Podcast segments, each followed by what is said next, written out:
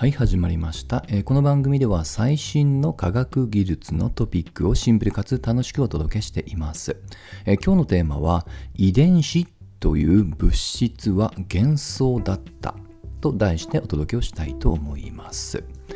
遺伝子っていうのはねなんとなく言葉の語感として親から子孫と、えー情報を引き継ぐそのミスター X として、えー以前から話題になっています、まあ、ただある程度ねそういったあの、まあ、領域に関心のある方はおそらく即答であ DNA でしょっていうね回答すると思います。ある意味正しいんですが実はこの近年の研究でまあそれだけでは済まないってことが分かってきました。はい、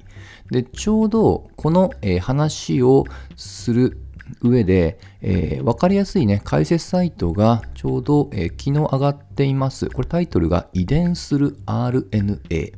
というタイトルです。あの結構面白かったのでおすすめします。で、ここで何を言ってるかっていうと、DNA、もう少し言うと、いわゆる、えー4種類の塩基情報を、まあ、詰め込まれた二重らせん構造の、まあ、核酸の1種類、それが DNA ですよね。これ大体1950年代の後半に、まあ、2人の科学者が、まああのまあ発見して論文にまとめて今に至ると。でこれはこれである程度まあ完成をされたモデルではあるんですけどじゃあそれが完全にえこれだけでその遺伝的な作用を担うかっていうとそうじゃないっていうのが今日のメインだと思ってください例えるんであればこの DNA の中にたったの4種類のこの塩基配列情報っていうのがあるはあるんですけどもでそれがまあ引き継がれる仕組み自体は確かに解明されました。ただしその情報言ってしまえばこの倉庫 DNA の中にある倉庫にある、まあ、あの荷物が確かに渡されたってことは確認したんですけどじゃあその荷物が実際に新しい、えーまあ、あの環境で使われてるかどうかになるとそんな簡単な話じゃないっていうことですね。えー例えで言うと、えー一つ一つの、まあ、この塩基配列の情報を電球だとするとこの電球自身が渡されはするんだけどスイッチをつけて明かりがつくかどうかっていうのはさらにそれにえーかぶせて新しい仕組みがあるってことが分かってきたと。でこういった新しい仕組みってものを、まあ、総称してエピジェネティックスと呼ばれます。実は先ほど紹介した、タイトルも、副タイトルにエピジェネティックスな変化は世代を超えるのかというねあのタイトルもつけています。これ実はあの言葉としては合成語でこのジェネティックスっていうのは遺伝学それに頭にエピとついてますがこれは、ま、いわゆる英単語の窃盗時で何々より上のっていうのを意味するような言葉だと思ってください。でこれにはそれを、まあ、ある程度確からしさをねあの、まあ、あの保証できるような実験っていうものが実は21世紀からいくつか行われています。実はこういった現象自体は20世紀から分かってはいたんだけど、まあ、きちっとした、まあ、裏付けられる実験が21世紀になって起こってきた。で先ほど触れたサイトにもいくつか紹介されてますけども一つ例を挙げますと、えーある世代のマウスに、えー外的な刺激を与えて、まあ、恐怖をね、まあ、与えると。そうするとこれあのあくまで環境一つの世代の生きてきた環境における現象ですので今までの考え方だとそれはそれとしてそれと別に DNA が引き継がれるということで、まあ、無関係っていう意見が多かったんです。そしてこれがなんと、えーその世代の子供そして孫に世代が受け継がれていくとその、えーまあ、恐怖自身の性格自身も移ったつまり遺伝として作用したっていうね、まあ、そういった実験結果だと思ってください。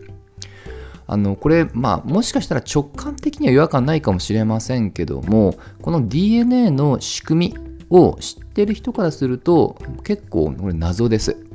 というのも先ほど触れたこの DNA が遺伝子を引き継ぐっていうのはあくまでこれあのいわゆる生殖細胞つまり親から子に例えば受精みたいなあの作用を経て、えー、情報が渡されていく過程なんですよね。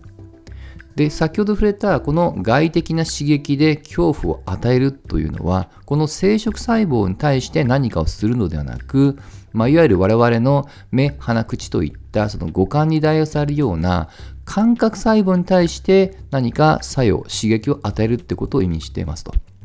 つまり物理的に別々で起こっていることっていうものがこの感覚細胞の刺激が今の結果だけ言うと生殖細胞にえっちらおっちら情報が渡されてそれ自身が遺伝作用としてつながっているっていうことが、まあ、結果から言えるわけです。それが謎なんですね。どうやってこのように物理的に離れた細胞間細胞の間を、えー、媒介をしていく、えー、のかっていうところですね。はい。で、これは厳密にはまだ解明はされてません。ただし有力候補の一つがエクソソームと言われている細胞の中にある、えー、小袋です。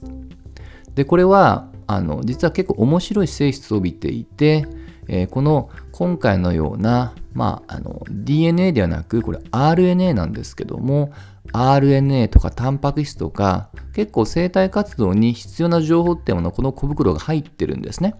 で、これ入るだけじゃなく、面白い性質が細胞と細胞の間を、えー、それこそ旅することで知られていますと。これ結構実は謎で、まさにこういったた今回のような遺伝作用も含めて、もしかしたらエクソソームが感覚細胞から生殖細胞にこの RNA つまり感覚細胞で受けた刺激自身を、えー、生殖細胞に渡してあげる媒介を担っているんではないかっていう仮説ですと。そして到着をしたこの RNA というね核酸の種類が、え、先ほどの電球の例えで言うとさながらその電球のスイッチの役割を担うのではないかっていうことですね。はい。実はこのエクソソームは今回のようなその遺伝を担うっていう役割だけではなく、さまざまな先ほど言った通り、タンパク質ですとか、他の成分ってものを行き来することが分かっており、実は最近これあの東北大学がこのエクソソームの、えー、輸送をする仕組み自身がこのパーキンソン病に関わっているんじゃないかっていうね、非常に面白い、え、研究成果も発表しております。もしね、ちょっと今日のからすると余談にはなるんですけども、エクソソーム自体も極めて重要な、えー、まあ、役割っていうのが近年分かってきたので、ぜひ関心持った方は覗いてみてください。はい。で、話を戻しますと、このエクソソームっていうものが、まあ、いわゆるその、えー、運搬屋として RNA を生殖細胞に届けて、そこに対してスイッチみたいな役割を担うと。はい。で、実はこれは、あの、今、あの、解明、まあ、しつつある。もう少し言うと、以前からこの仕組み自体の、えー、構造を解明していこうっていう、実は結構国家レベルでの計画っていうのがもう以前から進んでます。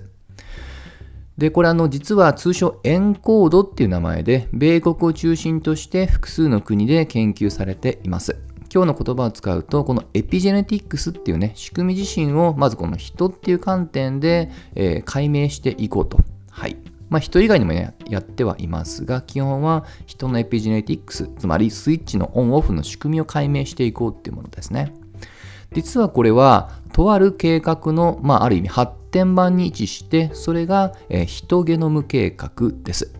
はい。知ってる人いるかもしれませんけども、大体これ2003年に報告が完了してますが、人のこの延期情報の配列を全てきちっと解析していこうっていうのが2003年に終わって、ただ実はその結果が思った以上に少ないことが分かって、実はそれもエピジェネティックスの、まあ、ある意味一つのきっかけになるんですけども、そんな単純なものじゃなく、そのえ配列に対してこれを使う使わないっていうねこのスイッチのオンオフの仕組みを解明するために発展的に計画されたのがエンコード計画と。はい。これは今でも現在進行形中で続いてはいますが、ただ中間成果物発表においては、すでにやはり人のこのエピジェネティックの仕組みは、えー、相当複雑だってことが分かってきてはいます。はい。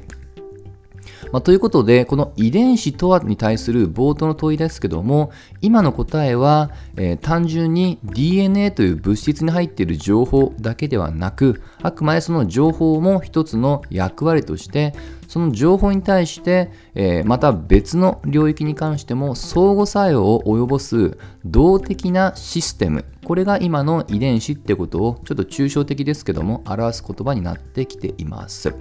はい。おそらくこれはこの数年間でもいろんな発見が起こると思います。そしてその派生的にね、あの使われたエクソソームっていう物質自体にも非常に関心が高まってますので、本当に生命科学はまだまだ未開の土地っていうのが掘れば掘るほど分かってきたっていうところで引き続き興味を持っていこうと思っています。はい。といったところで今日の話は終わりにしたいと思います。また次回一緒に楽しみましょう。